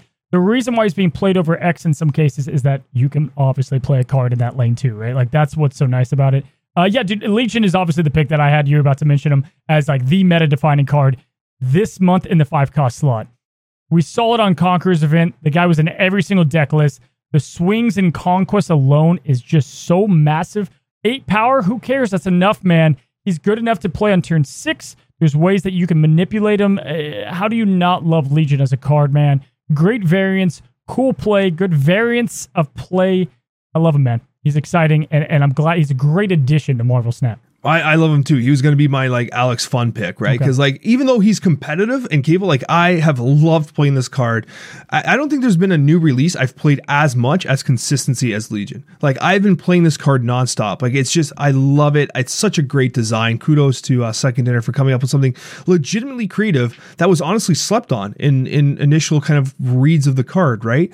So yeah, it's it's great. And if I'm going to go three G uh, three deep into bronze again because you know we're talking about Legion, we just I, I'm it's going to be Devil Dinosaur. I still love Devil Dinosaur. Like it's not in the greatest spot right now because of the prevalence of Shang-Chi and Enchantress. Like I don't think it's as competitive as it can be. But for me, it's a feel-good card. Like this is just me saying a feel-good card. It's it's Devil Dinosaur because Mirage came out. I do like Mirage too, and it naturally works there.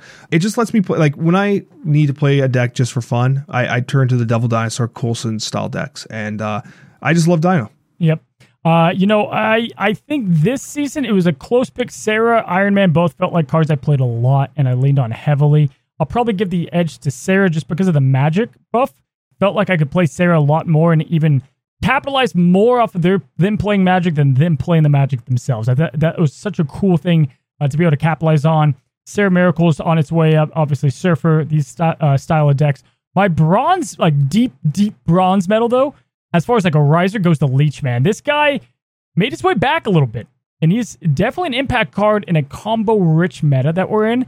So I think this is a cool. Listen, never would I thought I was toting his horn, but I would also say never did I think we needed Leech more in in some of these greedy style of decks. He's not a fun card, but man, he he, he he's gonna have his role of importance. No, it, he was really fascinating those Shinnok decks because yep. it kind of defended the uh, the Magik because if like they're holding a storm, yep. then all of a sudden storm gets zapped and then storm can't do anything. And it, it was really neat from that perspective. And it's not that's exactly what that card should do though. It should have that niche application where like it doesn't just it's not just a feel bad card you play anytime you want and destroy your opponent's ability to play their cards, which is what it was before. Yep it's being played intelligently for a specific reason and it's doing that job, which is really cool. I love that pick, Hose. That's very nice. Very good pick. Thanks, buddy. A six cost here. Let's go and wrap it up. What do you what do you say for the meta card pick?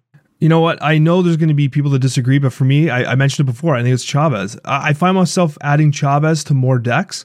I in my Zabu competitive base decks, I I add Chavez back. I, I made cuts on other spot. Like I, it's crazy. Like in the the tournament, I cut Luke Cage from the meta, you know, Zabu based deck to include Chavez because I wanted Zabu more often. I'll take the four five percent more often all day of the week. Yeah, the, here's the thing. You know, when you have pro players only playing with Chavez, it, it's an obvious sign that it's a good card. You just want to do one thing well and be consistent. And like, there's combo rich stuff and there's consistent. I didn't even like Luke Cage in that in that deck. By the way, I saw him all over. I'm like, I get it, the high yeah. evo counter, but like, you didn't need to have him. Chavez. The only time Chavez feels bad is when you're missing a car going into six, and of course you're like, oh, there's Chavez, but like you still have a nine power play, right? So it's not like the worst thing in the world. I like the pick. I also feel like you're going to make up for the last Snapchat for getting Thanos, and I thought maybe you're going to mention him. That's fair enough. Um, my pick is going to be She Hulk. I, I think it was so cool, and, and you notice a lot of these go back to Magik, but to have like such a rise in a card in what She Hulk, She Hulk fell massively from grace after the wave adjustment, massively. And now you have a reason to play her again. You have a massive one at that, getting the big power slams. I would put this as my cozy card. I wanted to sneak in another card here. I would agree. Chavez feels good. Thanos feels good. All those cards feel pretty solid.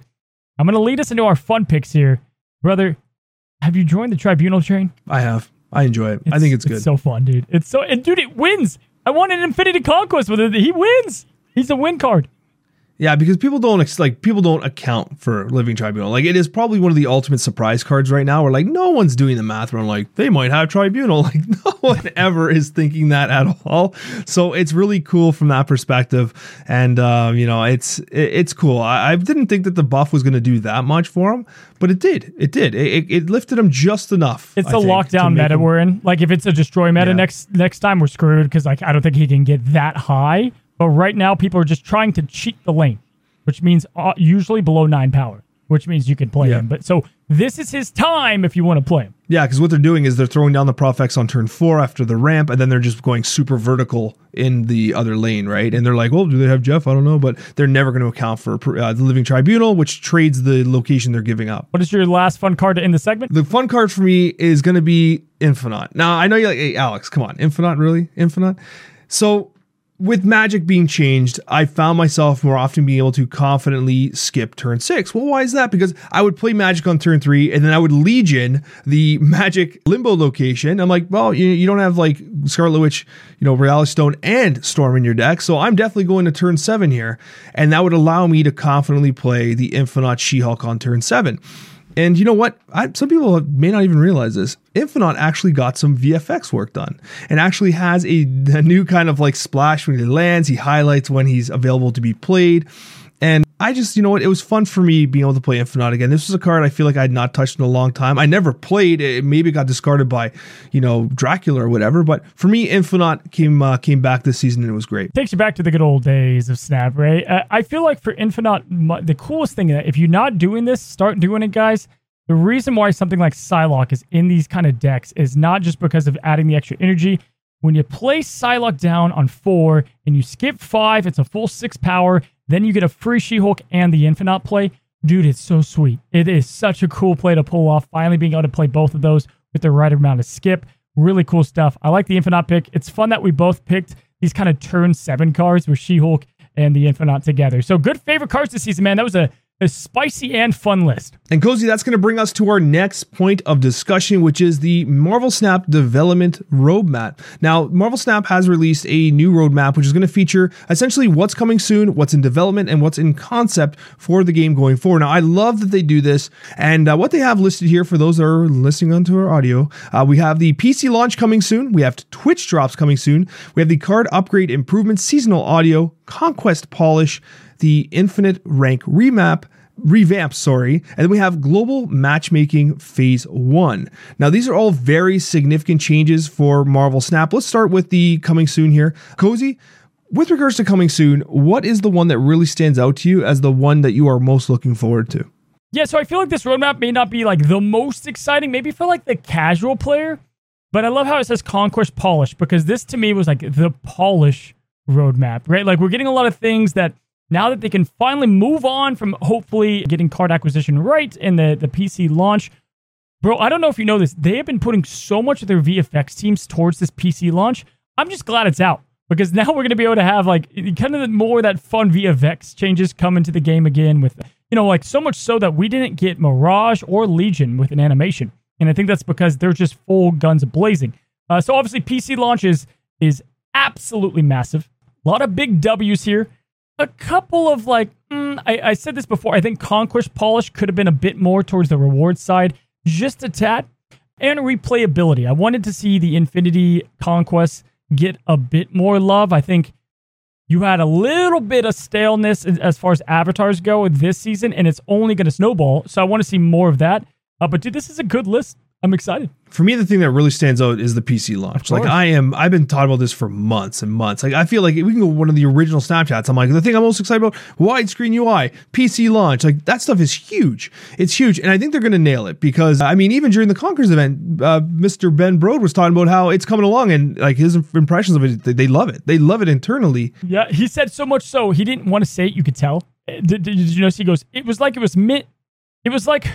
It's really good for the game. Like he wanted to say it was like it was meant to always be this way, but obviously I don't think he like can or wanted to say that per se, right? Bro, that I'm so glad we waited. And the thing with how Marvel Snap works is I feel like they launch stuff and then they build upon it, kind of like Conquest. So even as this first rendition, I don't even think it's to be like the final final product. I think we're to continue to build up on like little features for it over time. And we now I, do, I saw so many comments on this. I want to address it it being on Steam now, guys, it doesn't mean it's PC. It is it is pretty much just your phone that you're playing on a computer monitor. That's really all it is at the current moment. Yeah, and they they didn't advertise the launch on PC at all. It was never like on the Steam like kind of front page. They, they kind of just silently launched onto the PC marketplace into early access. Like, and if they get the proper widescreen UI and they're ready to go, and it's a 1.0 launch, like I, I guarantee, like I'm not gonna say I guarantee, but you know they're gonna be advertising. You know there's gonna be a big push, and that's why they're trying to correct like the collection based system. They're trying to do all these small things to improve the player experience for the new influx of players that'll be coming in on this massive PC launch. And I this is by far the most exciting thing for me. Yeah, I kind of wish. And, and listen, there's always gonna be backlash on this. I get it because you didn't get it, but they do. Whatever. They need to come up with something to move the pace along for newer players. Like they need to have that, even though the rest of everyone else didn't get to do that. Like there needs to be something there that kind of accelerates it. Maybe when you get to pool three, have the natural pool one and two learning curves. But for pool three, you need to have something that helps out there. And, and I was wishing that was in this because there is going to be a large influx of new players because of PC launch. I think their marketing is going to be wild. I think they're going to really push for what is the second launch of the game, if you will. It's funny, man. I keep thinking about the battles, and I said this to uh, to Snaps or Dexter.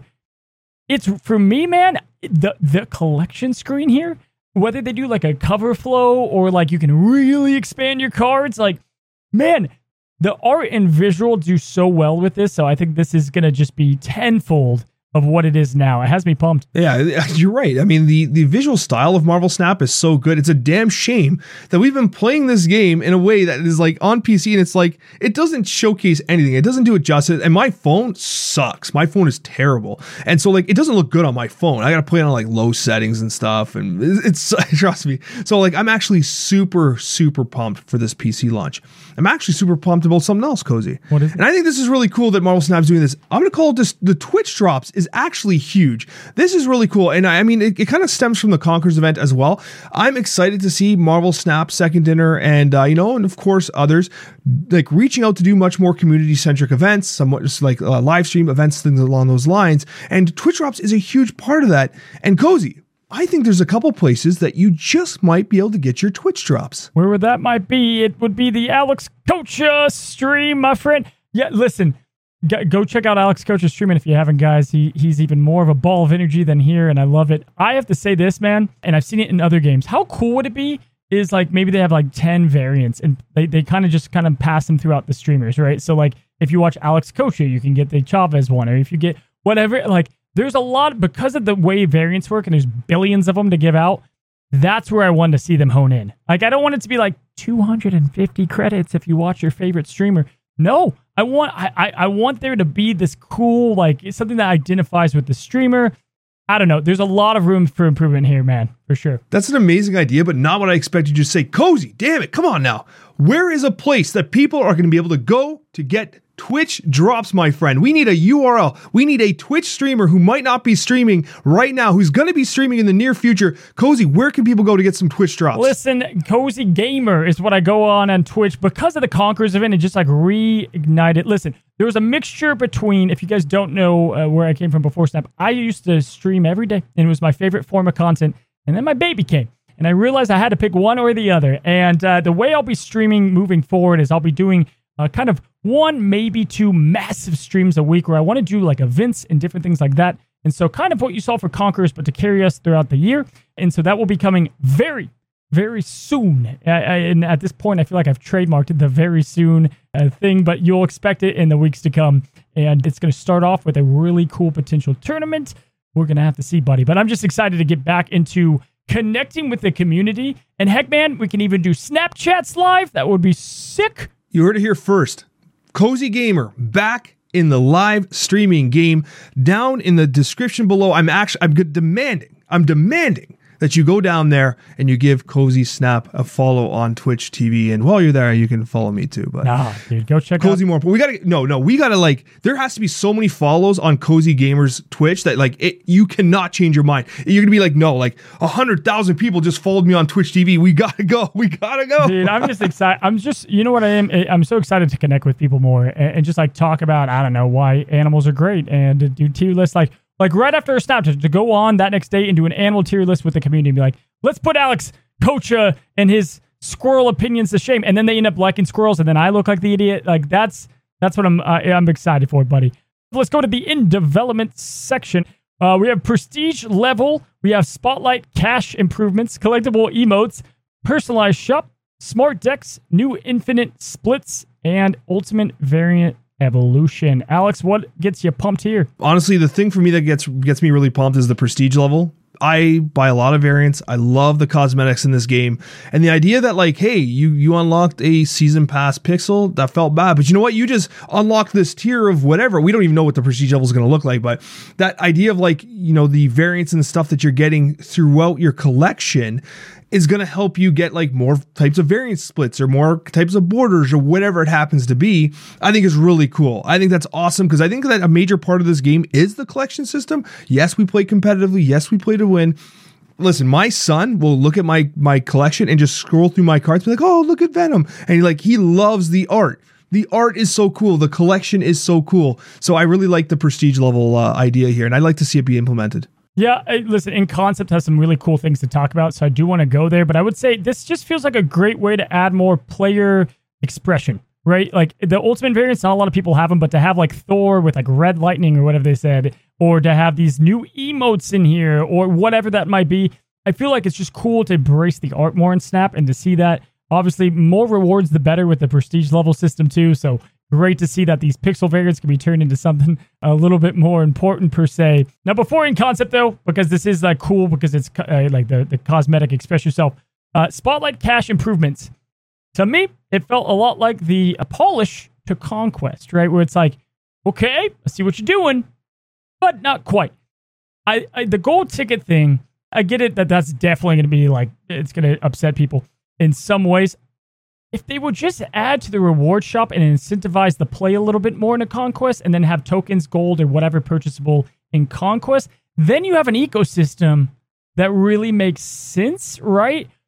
Right now, we're already sitting on so many medals and they just boosted them up, right? So it's like, okay, gee, great. I get more boosters from this, but now you can also buy boosters, which they mentioned in here. So, like, that's where the disconnect is. 100 tokens, good on that. I'm fine with it, right? Here's the thing, though, bro. This is in development. The smart decks have been in here for like almost coming on a year. So I think the player feedback is important here. We say, hey guys, let's get rewards or let's change something to really make this worth worth the update, and then we can nip it in the bud and be done with card acquisition stuff. You know, I, I agree. My first impression of the change was that uh, like I I like Conquest, I love it. It's my favorite mode, so the gold tickets don't bother me. But I get a lot of gold tickets just playing the game, right? And I think that uh, the average player is not going to benefit as much if the rewards matched the idea of like getting the ticket itself. Like if there were tokens in it, you perfect. Add tokens to the shop, add the gold to the shop, make the tokens repurchasable, even if they're kind of expensive. Like just make it so that the ecosystem makes sense, and then all of a sudden, like it, it just it, it works much better than it does now. But at least they're listening. At least they're listening, and at least it's a first step towards trying to improve the collection based system. But I, I don't think the gold tickets are the answer. I think this is going to change. I do think it's going to. Imagine if they even did 250 or heck 500 uh, tokens with an Infinity Conquest, right? If you win that, because then the gold ticket makes makes sense because you win the gold ticket to get more Infinity tickets to try to beat that, right? It would only be for the top, so maybe you need to adjust that. Overall, I just think they need to make the ecosystem work more. If you're going to advertise yourself as a three minute game too, which I think maybe they just need to move away from that advertisement because because Conquest is I get why they do it. It is the core to Snap per se, right? But it, Conquest is where it's all at right now, and if you're gearing people towards that, then it can feel a bit weird if your rewards are towards a mode that isn't three minutes, right? Ladder needs a little bit of a refresh too in some of that sense, but yeah, overall, I like that they're targeting it.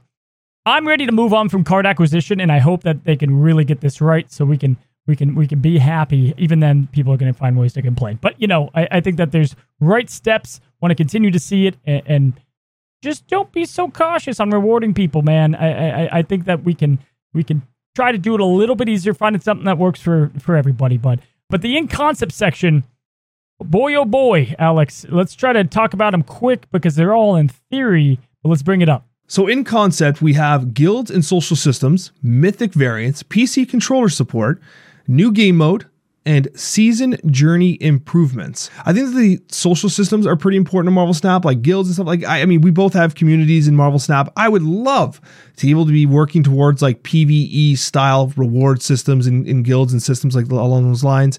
So, I'm looking forward to that specifically. The one thing I will say I think I was kind of hoping a new game mode was a little closer in development. Namely, like for me, I feel like it's the draft based game mode that I am most looking forward to. I, I imagine they have to be working on something along those lines. Cozy, what is kind of the the thing that stands out for you here that uh, you're most interested in? Yeah, okay. So I like what you said about I have the, a different view on the social system aspect because it's like I don't want this to be an RPG. I don't want this to be a game that it's not. Like I don't need to fight Thanos with my buddy.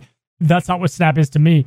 I just simply want to be able to go to Alex Coccia on my friend list, see what decks you're playing, go to your cards and look at the variants you're using. Like that ecosphere is what I think Snap is missing in that sense. Like, oh, Alex is in uh, rank 84. He just won Conquest, and these are the variants he just pulled, and these are his five favorite cards. That kind of stuff in game would be awesome. It'd be so cool to see, and, and maybe even like you could do a small sense of guilds of like if everybody logs in and does X, everybody in the in the guild gets you know 250 collector tokens. That kind of stuff is cool to encourage like social aspect stuff of it. The new game mode. Here's the thing. I think that it won't take as long as Conquest did to build from the ground up per se, because of what Conquest was to the game and where they were and hiring and all that stuff with Snap blowing up. My, if I were to guess, if I was a betting man, uh, December. I, I think it's going to come out around Christmas, and I think that's really, uh, yeah. I, I, you know, I could be way off. It could be January, February, March, but I feel like that's when it's going to come, or they're going to revamp the general ladder per se. We got to see what PC does to the game. You know, I, I think that's really going to be integral. Draft mode is what I would expect to come. And if it's not that, I was saying even the 2v2 thing and they redefine the, the playing a snap, especially if they do like two, two, uh, 2v2 and guilds and social systems, and they make it much more of like this like multiplayer ecosphere would be kind of cool. But yeah, listen, controller support, they can put PC all they want in front of there, man. But if you put this out on Xbox Game Pass and the PlayStation and naturally have that work, I think the PC controller support is a way to just see how it feels and then in January we get a roadmap that says Xbox and PS4, you know, compatibility. I'm gonna go wild, bro. That that opens up to millions of more people, and, and honestly, just takes away from like the it's a mobile game, right? Then you have a game that's designed. Honestly, they're out. You know, now it's PC or mobile. If you had console, PC, and mobile, you have two things going against the mobile, right? And it's like more of a game than one or the other. So all that exciting. Everything on this list is cool outside of like the only thing I want to see with mythic variants, I just don't want to see another way that it's like currency to give them money. Give me a one in 1,000 chance to pull one of these from my, my cache. I don't care how big the chance is. I just want a mirage that nobody has. where I want to, you know what I mean? There's enough art to go around. I think it's cool if they did it that way rather than like, it's 10,000 tokens, you know? I don't know how to articulate this, but when I read this original kind of update, I kind of got a little sad when I read Mythic variants. I, I, again, I don't know how to say this, but I was kind of hoping that Ultimate variants were going to be Mythic variants because they're 5,000 tokens. They're insanely expensive. And I was like kind of worried. I'm like, if if that's not if Ultimate is not Mythic and you're spending 5,000 collector's tokens on them, how expensive are these mythic variants going to be? Like what I kind of got concerned for a second on like what is the acquisition of the mythic variant? What is the separation between mythic and ultimate? And they, they kind of said like ultimate's going to get some love too, where you're going to get some added ability. They're going to get big like, love, dude. Like new yeah, voice lines and ways of interacting. I just don't want to. I don't know how they're going to introduce these, so I don't know. Like, what if these are in every season pass now? You know what I mean? And there's one mythic. I think ultimate is pigeonholed into the token shop, whereas mythic won't be. Hmm. Interesting. I, I just I would have almost wondered if they would have just combined the two. And like like your your Iron Man, your Ultimate Iron Man, now just levels up and it becomes a mythic variant once you hit like a certain like I, I thought that's what it was gonna be. And so like I was like, oh man, we're gonna have another type of variant. Like it's yeah. just I don't I don't know. Like there might be some form of exhaustion, and I'm concerned with how they get acquired. Like you're right, it cannot just be ten thousand tokens. If it's just ten thousand tokens, there's gonna be flames and pitchforks. You know what I mean? It can't it can't be that. Yeah, listen, I'm not gonna get wild up over things I can't control. I get what you're saying. My my my thing I keep going back on is I've been looking at the smart decks now for coming on a year. I think those are in the in concept section, right? So like there could be so far out. They might just be in like slipping in hey, first edition badges have been how long now? They might just be throwing a breadcrumb to see how we react, right? And like if we're like, screw this, or if the ultimate variants are so banger because they've got Thor making red lightning come all over or whatever, then I think they either scrap it or they figure it out altogether. Yeah, I'm okay with like a tier system, but it, it's how we got to see how the game develops. I don't like if it's another just like pure money thing. It's like, well, that's a bummer. But I, I don't know how you top custom animation and voice lines, right? So I don't know. But again, cool polish. Let's hope new game modes at the top of that, maybe social systems right after that. And uh, picking your own border. I'm just gonna say I was so sad when I when picking your own border wasn't there because there's right. so many cards I want to upgrade that I can't upgrade because of the border situation. But cozy, that's gonna bring us to our next topic. And that is cards on the rise, cards on the fall. And listen, the, the meta is wild, and August is going to be absolutely insane. So we're going to be talking about a couple cards here that we think are going to be rising, a couple of them are going to be falling. Cozy on the rise. I'm gonna go and say. I thought you were gonna pass it to me. One here. I thought you were gonna pass no, it no. to me. I no, think Armor's on the rise, by the way, everybody. Damn it, Cody, Armor seems like a great card. This is the card we both had written down first, right? Like, I know. this is such an obvious card. You go, I'll, I'll give you the the. You, you go and talk first. It's going to be such a natural synergy to not only like to protect your one drops and still decks that are still meaningful like you know nebula and uh, like there's so many good one drops and of course with the uh, the Magik style play you have sunspots coming having a resurgence but it also counters what's going to be like lady deathstrike. It's going to counter x23 it's going to counter destroy so important. It's going to come out unless as a defensive card. It's going to be offensive as well which i think is going to be really important. Yeah n- not only get play more it's going to skyrocket, like legit skyrocket in play because you have a whole season dedicated to destroying stuff outside of Silver Samurai. The whole season is dedicated, right? Alioth too, so you can might as well just go right into September with this. Armor's play is going to near triple for good reason.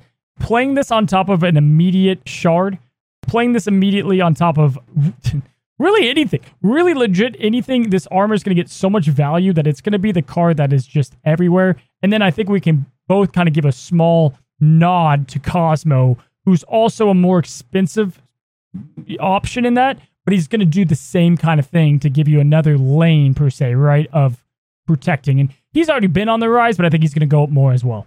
The next card for me is going to be the one that I left off of the cards that were my favorite of the season. It's going to be Captain Marvel. I think you're going to see a whole lot of Captain Marvel. It's already on the rise. I think it's going to continue rising. I don't think this card gets nerfed. I think the power is fair. I think the effect is strong. And I just, you're going to see a lot more Marvel in August. Yeah, it's funny. I think we could talk about a lot of the stuff we said in the season past stuff earlier, breaking that down.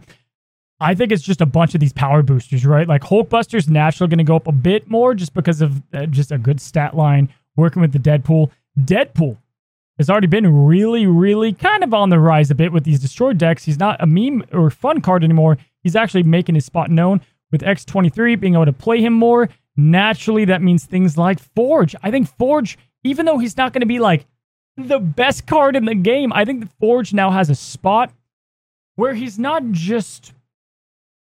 He doesn't feel like a useless card in the deck. I, think that he's going to have a bit more play overall because of this Deadpool, Lady Deathstrike, Daken kind of synergy going on. So it's interesting how a lot of these correlations go hand in hand. I think Colleen Wing, we could say as well. Anything outside of the season pass that you think is going to go up? I, I think Collector. And I think you're starting to see it already. I think Collector is beginning to to rise in value. It was recently a 2-1. It got buffed to a 2-2. Kind of got off to a slow start. And then now suddenly over the last few weeks, especially with, with the Bounce and Kitty Pryde iteration of Collector, you're starting to see a big pickup of Collector. I think that it works wonderfully with the with uh, Daken. You're to see Collector-based decks and, and Destroy loves it too, especially with the Swarm. Like there's so many natural synergies here. And I think Collector is to have a run. Like it a lot. You know what, man? We saw a lot of this during the bounce meta. I think he's coming right back. Shadow King. It's good to know that the buff that Daken is going to get, Dak and Daken, I love switching those up, is not going to help his base power. It's it's a power add-on, right? Who destroys power add-ons, buddy? Shadow King. Love what he can do, and not only that, man. Carnage, Venom, absolutely wrecks those guys too. The Nova Killmonger bombs. He's going to set them all back to their original base power. I think he's going to be a big riser again. And it's so cool to see him fit into a large majority of the meta now that we have these kind of base power things going up. And uh, the last two I'll leave you with for terms of risers. I do think that Nimrod is going to be a riser here because I think Destroy is just going to be fantastic. I think X23 is going to allow Nimrod to come out earlier. I think there's going to be a lot more synergistic things happening with Destroy in general. And and the final one for me is Moon Girl. I think that Moon Girl is also a winner here because uh, just naturally with Daken, I think there's going to be a lot of uh, synergy. I think that the discard style swarm and then like kind of like I, I just think Moon Girl's gonna have an interesting role to play in the upcoming meta. And ultimately, like these are all cards that are rising, and it's good to see because some of these cards have been somewhat irrelevant for some time. Yep, I, I would say stature in the same vein. I would probably include in there just because of a new way to discard. You're gonna just see more of them altogether and this kind of new disruption style with the Moon uh, Knight stature, Black Bolt kind of chaos. It's gonna be cool to see all this stuff together and the massive disruption of playing like Iceman, Spider Ham, Moon Knight. Yeah, you go into Absorbing Man, maybe the Silver, Silver Samurai, maybe Black Bolt. All of a sudden, you've ruined their hand, right? At the cost of some power, but some cool interactions, man. So, really cool season to come, buddy, and I'm beyond excited. Now, quickly shifting over to the fallers before we kind of wrap this up, Alex it's not really it's it's the one cost as a whole because of the Killmonger play going way up. Because when you have a season pass card, right, everybody is going to get this access to this card. and everybody is going to get rid of these shards as much as possible. So I do think we're going to see a tad bit less of things like maybe Kitty Pryde or maybe Sunspot Nebula, or the Sunspot Nebulas, the ones that sit on the board longer. Quickly, I do want to say also Echo with the rise of armor. This could sneak in there to counteract what you just played down.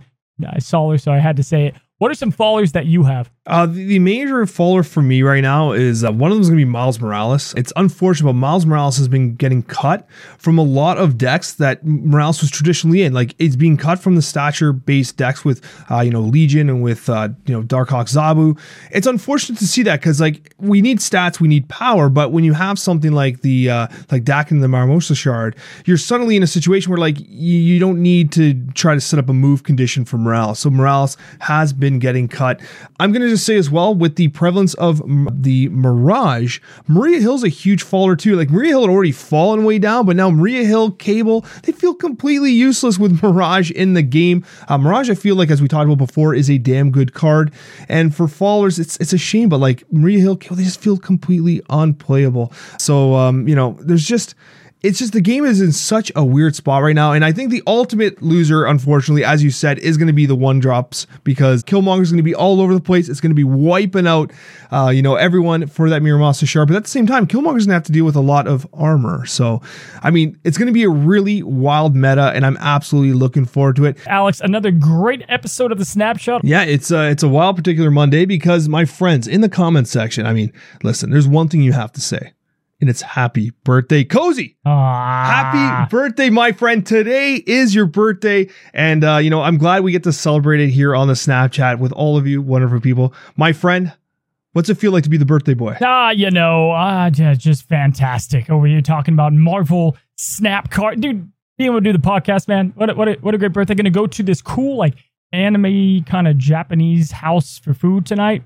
Looking forward to that too. And then it's a new season of Snap, which also means I'll be up all night trying to make content. So, you know, give and take, but I- am pumped. That's awesome, buddy. Well, yeah, happy birthday to you. And thank you to everyone for all your support. Have a good one. Have a great one. Good luck in the new season. And until the next one, happy snapping.